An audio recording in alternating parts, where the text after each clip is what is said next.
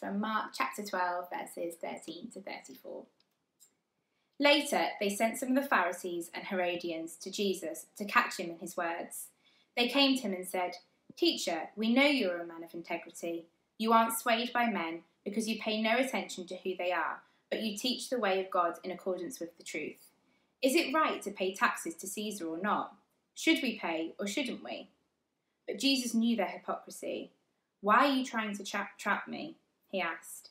Bring me a denarius and let me look at it. They brought the coin, and he asked them, Whose portrait is this, and whose inscription? Caesar's, they replied. Then Jesus said to them, Give to Caesar what is Caesar's, and to God what is God's. And they were amazed at him. Then the Sadducees, who say there is no resurrection, came to him with a question. Teacher, they said, Moses wrote for us that if a man's brother dies and leaves a wife but no children, the man must marry the widow and have children for his brother. Now there were seven brothers. The first one married and died without leaving any children. The second one married the widow, but he also died, leaving no child. It was the same with the third. In fact, none of the seven left any children. Last of all, the woman died too. At the resurrection, whose wife will she be, since the seven were married to her? Jesus replied, Are you not in error because you do not know the Scriptures or the power of God? When the dead rise, they will neither marry nor be given in marriage. They will be like the angels in heaven. Now, about the dead rising, have you not read in the book of Moses, in the account of the bush, how God said to him, I am the God of Abraham, the God of Isaac, and the God of Jacob? He is not the God of the dead, but of the living. You are badly mistaken. One of the teachers of the law came and heard them debating. Noticing that Jesus had given them a good answer, he asked him, of all the commandments, which is the most important? The most important one, answered Jesus, is this Hear, O Israel, the Lord our God, the Lord is one. Love the Lord your God with all your heart and with all your soul and with all your mind and with all your strength. The second is this Love your neighbour as yourself.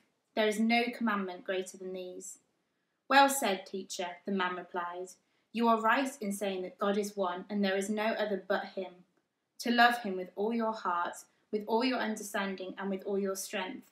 And to love your neighbour as yourself is more important than all burnt offerings and sacrifices. When Jesus saw that he had answered wisely, he said to him, You are not far from the kingdom of God. And from then on, no one dared ask him any more questions. Well, thank you so much for tuning in to join us this morning. Um, I'm just going to give you a moment you may not have a Bible open or switched on in front of you, and you are going to need that as we look at this passage today. So I'm going to give you a moment to do that. Switch on uh, the Bible on your phone or uh, look for one around your house and open it up at Mark 12. Or you might need to pass something to your children to keep them occupied, colouring or snacks. Last week I got told off for telling people to throw Lego at their children. Um, sometimes that's an appropriate thing to do, but maybe not right at this moment. While you're doing that, passing, not throwing things to your children, just want to give you a little insight in case you haven't been following uh, where we're up to at the moment. We're doing this series called Recaptivated. We're looking at the biography of Jesus called Mark's Gospel, and we are looking at that together over this time uh, in the hope that if we're a Christian, our hearts will be warmed again to Jesus, we'll be recaptivated by Him. And if you're new to this, you're just thinking about it all, that you will begin to see why we think Jesus is the most captivating person who's ever lived in history. So that's what we're doing. Hopefully, you've had time to find a Bible, settle down, uh, settle your kids down. I'm just going to pray for us as we start. Thank you, Heavenly Father, for Jesus, and thank you that even though we can't meet together, we can still gather around your word from a distance and see how amazing Jesus is. And so we pray today that you would fill us with joy at just how awesome He is. Win our hearts to Him or back to Him, we pray. In Jesus' name, Amen. Well, I'm a little bit of a politics geek. Uh, I'm fine with that. Not everybody has to be. Um, but I've recently been reading a biography of a British Prime Minister, and I love the drama of British elections uh, where the person looks like they're going to win. They have to go and see the Queen. You'd love to know what they say to each other. And then they come back and they give a speech on the steps of Downing Street, which is where the Prime Minister will live. And that's seen as a very important moment, not because actually they usually get to do half of what they have said they'll do, but because it sort of sets the tone. The authority has been established by them winning the election. Now, what are they going to do with that authority? How are they going to affect our lives? Well, last week we saw Jesus establishing his authority um, to people who were questioning it. He told this incredible, powerful story uh, that the world is God's vineyard that He's planted. Uh, it's beautiful, the world that God has made, and it is capable of producing great stuff. And people, we are not masters of our own destiny. We are God's tenants in His vineyard. We are capable, unlike anything else God has made, we're capable of producing stuff in the world God has made that shows God's character. No, we don't want to do that. We think our lives belong to us. And Jesus in the story is the son of the vineyard owner. He's come to demand our attention. He establishes he does have the right to tell us what to do. So, authority established, what is his speech on the steps? What is the king of this kingdom going to say about the things that matter to us? And in the next bit of the passage, we get Jesus' comments on three big issues. And they're actually questions like people give to politicians, through two of them at least. They're questions that are given to try and sort of catch him out. They ask him about tax, they ask him about marriage, and they ask him about lifestyle. So we've seen we have to accept what Jesus says because he is God's son. But what is the world going to be like when he is in charge. And I just want to warn you the first two of these, the tone is very confrontational. Jesus is sort of telling people off a bit. But the third encounter, Jesus, we see, gives gentle encouragement to people where they really want to know the answers to the questions. So here's the first thing we see in the first bit of the reading life, not just tax. And that's verses 13 to 17. Of course, none of us really like paying taxes. And really, when we ask questions about taxes, which are quite a boring issue, sort of geeky, tax codey issues, we're actually asking a bigger question where our taxes are used for all sorts of things we might not have spent our own money on. So, in a world where Jesus is in charge, what we're getting at here is how do we relate to the government, to the state? Now, the Pharisees and the Herodians come to ask Jesus about this. They're two groups who've been after killing Jesus actually since chapter 3 of the book. And they wouldn't have agreed about this question of taxes. Because at this time, the people of Israel, they were ruled by Rome. The Pharisees had one approach to that. They had to live with it, but they tried to keep themselves separate and pure from that sinful, godless world ruled by the Romans. They rejected really the existence of that state, but they couldn't get rid of it, so they just tried to keep themselves pure from it. There are still religious groups today who try to withdraw from the world we live in because we would be morally compromised if we lived in it. So they think it's probably not right to pay tax, it makes you impure. It's like the religious person today who says, I don't vote at all because all the parties are anti God. Or the Christians today who listen to Christian music and watch Christian TV. You know, we put up with this state, but we have to sort of try and stay separate from it. And those people tend to be, like the Pharisees, a bit judgmental of people who are not Christians, are very involved in politics, or very judgmental of pe- Christians who don't keep the rules that they've chosen to follow. That's the Pharisees. The Herodians were the collaborators. They worked with the puppet king that Rome had set up, Herod, to try and play the system for whatever they could get.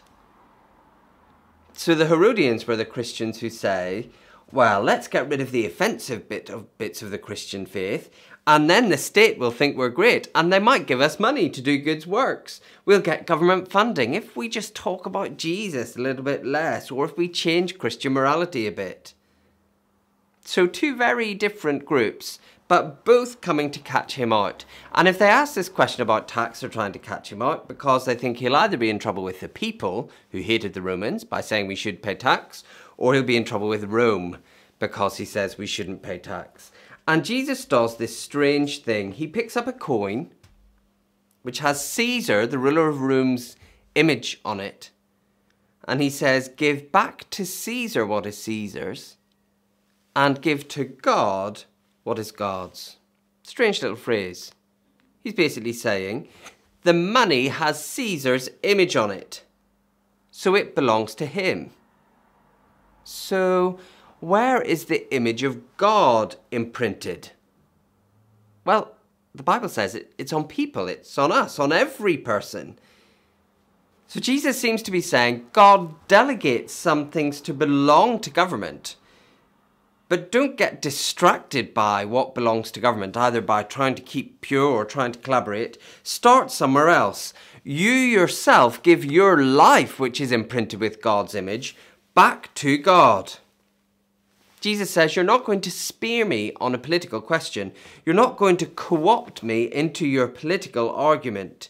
His call is to you, a person, whoever you are, whatever your age, whatever your ability, to give yourself, which is the thing that bears God's image, back to God.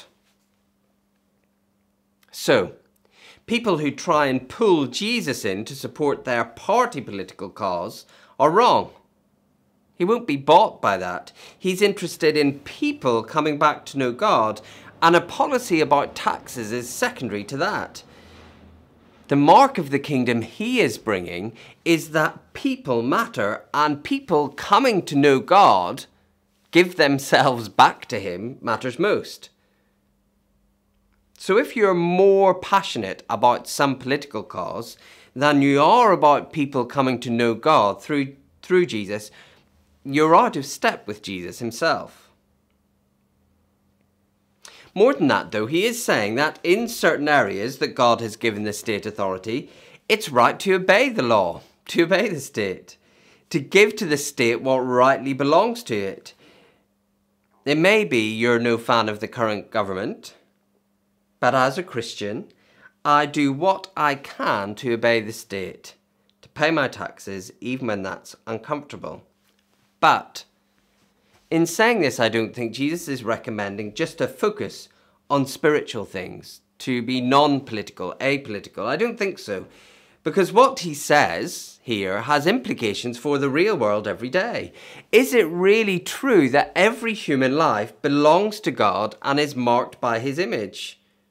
Has God honoured every human being with the mark of truly belonging to him? You know, it was the original framers of the idea of human rights.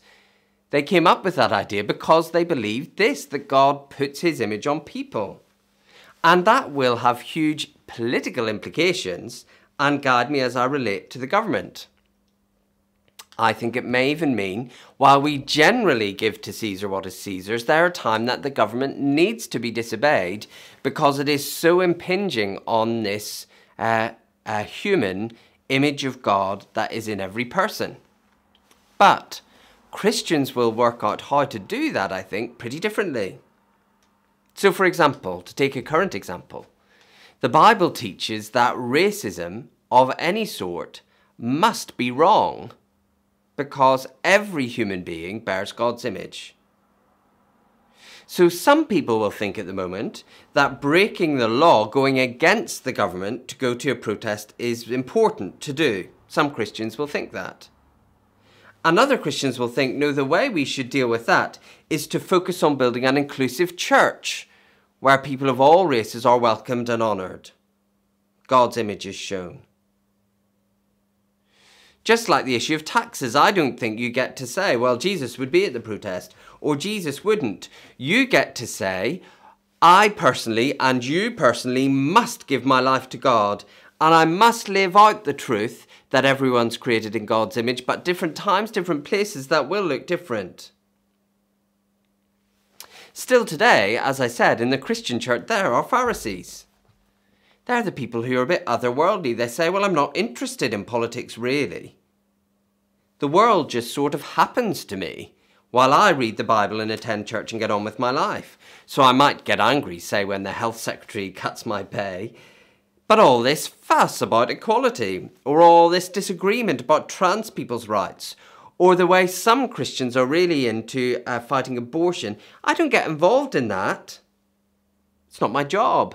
I might share the gospel if I have a chance, but it's unlikely I'll have a chance to share the gospel because I'm not talking about the things that people who aren't Christians are talking about.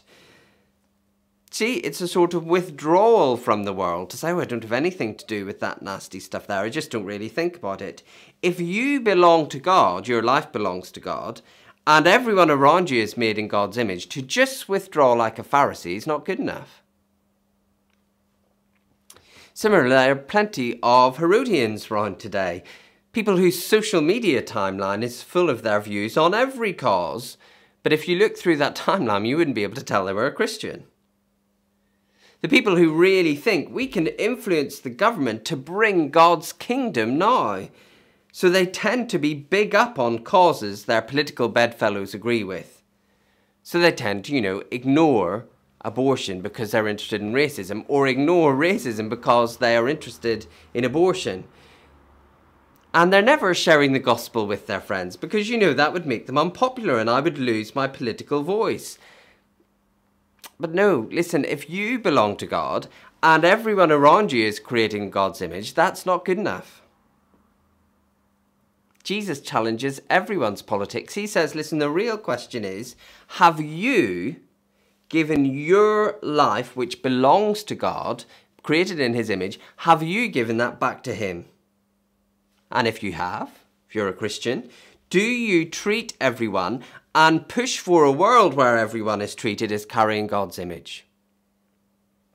Lots to think about there. That's Jesus' view on tax. Life, not just tax. Here's the seventh, uh, second thing Jesus says heaven, not just marriage. That's verses 18 to 27. The next group who come and see Jesus, they are the Sadducees. And they basically believed you should live a good life, but they didn't believe in life after death. There's no resurrection, no heaven, no hell, just this life now to live. They tended to be rich and pretty well to do under the Romans, and that's often the way. They couldn't believe in any life after this one because this one for them was so good believing in the afterlife is for the poor, crushed, and oppressed people. And to prove their view to Jesus, they bring up marriage. They tell this story about this very unlucky woman who had seven husbands in a row die. And so they say to Jesus, at the resurrection, which we don't think is going to happen, whose husband would she be? Now, it's a silly story, but it reflects what many people who don't really believe there is a new world coming, a new world God is recreating, many people who don't believe that, what they think, therefore, is the most important, what replaces getting ready for that world, is having good romantic relationships. In that culture, would it be marriage? In our culture, be more sort of romance. Marriage is not such a trendy thing nowadays. But if there's no new world coming, there's nothing more important than having a happy relationship now. And that's really what our culture thinks, isn't it? Because there's no new world coming, there's no point going through a difficult relationship now if it's difficult for you. And so the Sadducees are basically saying, as it's so obvious that that is the most important thing, and that doesn't fit with our idea of the resurrection, the resurrection can't be true. Now, people find that true today. The most overwhelming, powerful, important thing is sort of being in love. And they shape their lives around that. And so the call of Jesus to shape my life around other people being God's image and serving them and getting them ready for the life to come, that seems wrong, doesn't really fit with me. It seems much more natural to form my life around having the happiest relationship I can. Well, Jesus' reply is what do you think I call nowadays a mic drop? Boom. Jesus says, Are you not in error because you do not know the scriptures or the power of God? That is like, ooh, it stings. These are religious leaders here, and Jesus is like, Shut up because you don't know the Bible or anything about God's power. He says two things to their story. The first thing he says is when the dead rise, there won't be any marriage. we find that really weird because our culture's view is that marriage is about companionship or in the past social standing or maybe comfort. And those may be implications. A good marriage may provide those things. But throughout the Bible, marriage is given as a pointer to something else. Marriage is created to point to the final relationship of love and care and commitment that Jesus, the bridegroom, will have for his bride, his people. So Christians do work at having good marriages, yes, because they want to be happy, but actually because the stakes are higher than that. Christian marriages are supposed to point to Jesus and the church, but that does mean they're temporary. When Jesus and the church are united forever, marriage as we know it between two individuals, it will be no more. I was once talking about this in our church, and someone came to talk to me afterwards from a sort of sect that believe that marriages are eternal. So if you get married here, you will be married at the resurrection. That sect also accepts polygamy, being married to more than one person, which you'd have to, wouldn't you, if the Sadducees' uh, story is true. And that means basically it's foolish to want a relationship so much that you end up doing things that are wrong. And it's really bad to have a closed, inward looking marriage that doesn't point other people to Jesus and the church. It's why it would be really silly for anyone like the Sadducees to say, I'm not going to get ready for the resurrection by giving my life, that's in God's image, to Jesus, you know, because I really want this relationship. It would be foolish to drift through life making decisions about relationships based on our happiness alone. You will end up making bad decisions because your focus is wrong. If the resurrection is true, that means having a relationship is far from the most important thing, and the one that you have is there to point to something greater. Even if you are married now, your marriage will be superseded by the marriage of Jesus to his people to come. So the dead won't be married or given in marriage, Jesus says. Second thing he says, have you not read the Bible? Again, bit of burn there for religious leaders. Way back in the Old Testament, God spoke to this guy Moses out of a burning bush, and he said, I am the God of Abraham, Isaac, and Jacob. Now, when God said that, those guys he was talking about were dead. Um, or not. Because God was still their God. That's what Jesus is saying. Faithful people, Sadducees, who know God, when they are died, they are still alive with God. You're badly mistaken if you think this life is all there is. That's precious truth for the many people, I guess, watching this who have lost Christians they love to death. They're alive with God. He is their God right now because they're alive with Him. And if that's true, then living for the resurrection, the new world God is making, is really important. Christians can be a bit double minded about this. The truth that there is a resurrection is sort of brought out when someone dies. Oh, isn't it nice? Grannies with God. But then the Sadducees uh, come out day to day day today we all become John Lennon. Imagine there's no heaven. We could all live for today. But Jesus is God's Son with that authority, and He came into this world not primarily to tell us something to do, but to serve us by dying, so that we can be part of this new resurrected world God is making. Everything matters less than that because God is alive, even marriage that puts our desire for the perfect romance into place, and that gives comfort for those who face the reality of death. Jesus says, The dead are not given in marriage, and God is the God of the living. That's what it's like in this new kingdom where he is in charge. Here's the third thing that we see love, not just religion. Like I said, the tone so far has been a bit aggressive because the uh, conversation Jesus has been having is with people who are trying to catch him out. But this person comes along in verse 28 and he is really impressed by Jesus. He actually wants to know what he thinks. So he says, Jesus, I want to know which command from God do you think is the most important? Interestingly, Jesus can't narrow it down just to one.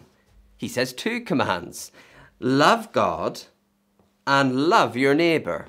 He starts it actually by quoting the Old Testament and saying, The Lord your God is one. There's one God, so there's only one person to worship. If there's lots of gods, you could worship that one a bit, and that one a bit, and that one a bit, and that one a bit, but there isn't. There's only one God, so you should love and worship Him. But given what we've just seen, that the image of God is in all the people around you, you can't say you love God and not love your neighbour. So that command is a second, but it's so entwined, I have to say them both. Jesus is deeply committed to his spirituality, which practically outworks in love to the people near us, practical serving love. But also, he is not just telling us to try harder to love our neighbour. Rather, there is an order here.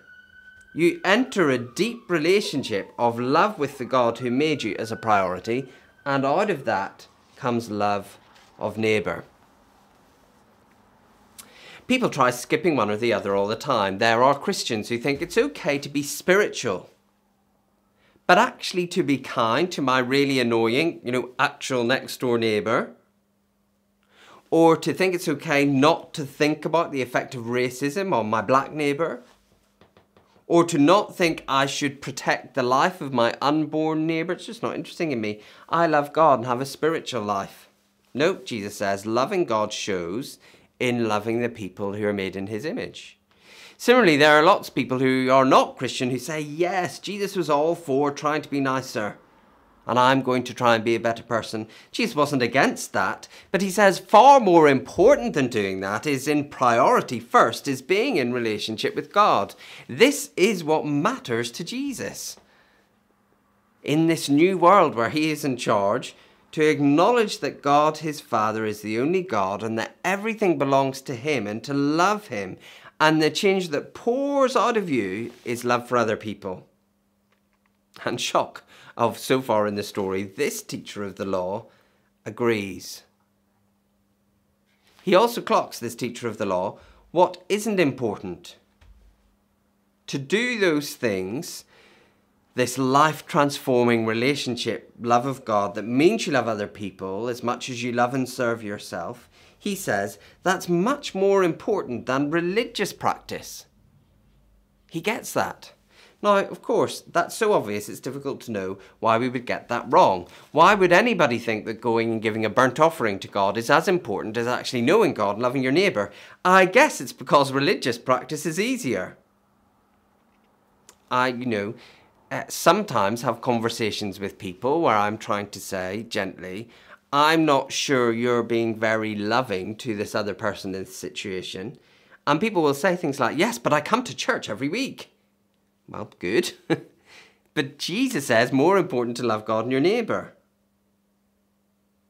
I do it myself. Here's the irony. I realised when I was sitting preparing this sermon that I hadn't spent any time on that day reading the Bible and praying and worshipping and expressing my love and praise for God. But when I realised, the first thing I ended up saying to myself was, Yes, but I am writing a sermon.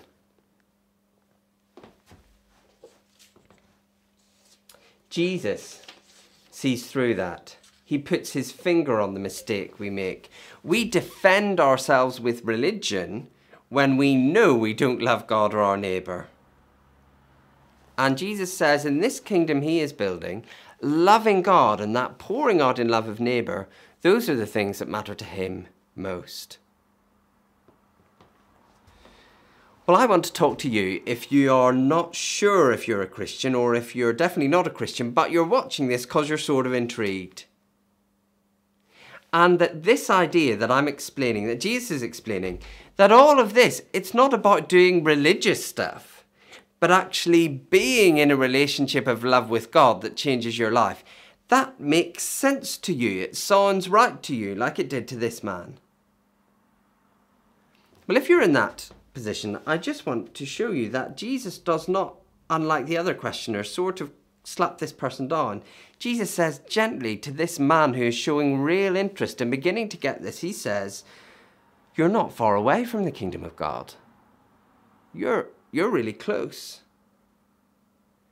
And if you're at the stage where you get, I'm not being called to some sort of religious thing here, I'm being called to know God, and for that to change the way my, uh, my life is, you're really close to what we're talking about here. You, you're really nearly a fellow traveller with us.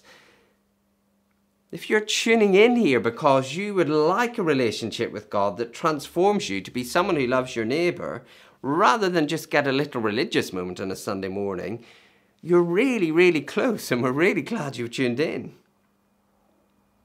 You're close, but I want to say, in the sort of gentlest possible way, you're close but not there yet. There is a step further. You can see this is the right way to live to love God and love your neighbour, but you should also be able to see that you, so far, you haven't done it. And neither have I. And what Jesus is about to do in this biography of his life is walk up a hill, carrying a cross, and be executed. And he chose that. Because when he died, he was taking on himself all of the guilt and punishment we should have for not loving God and not serving our neighbour. That means this relationship that's on offer, there's nothing stopping you entering it. Nothing at all.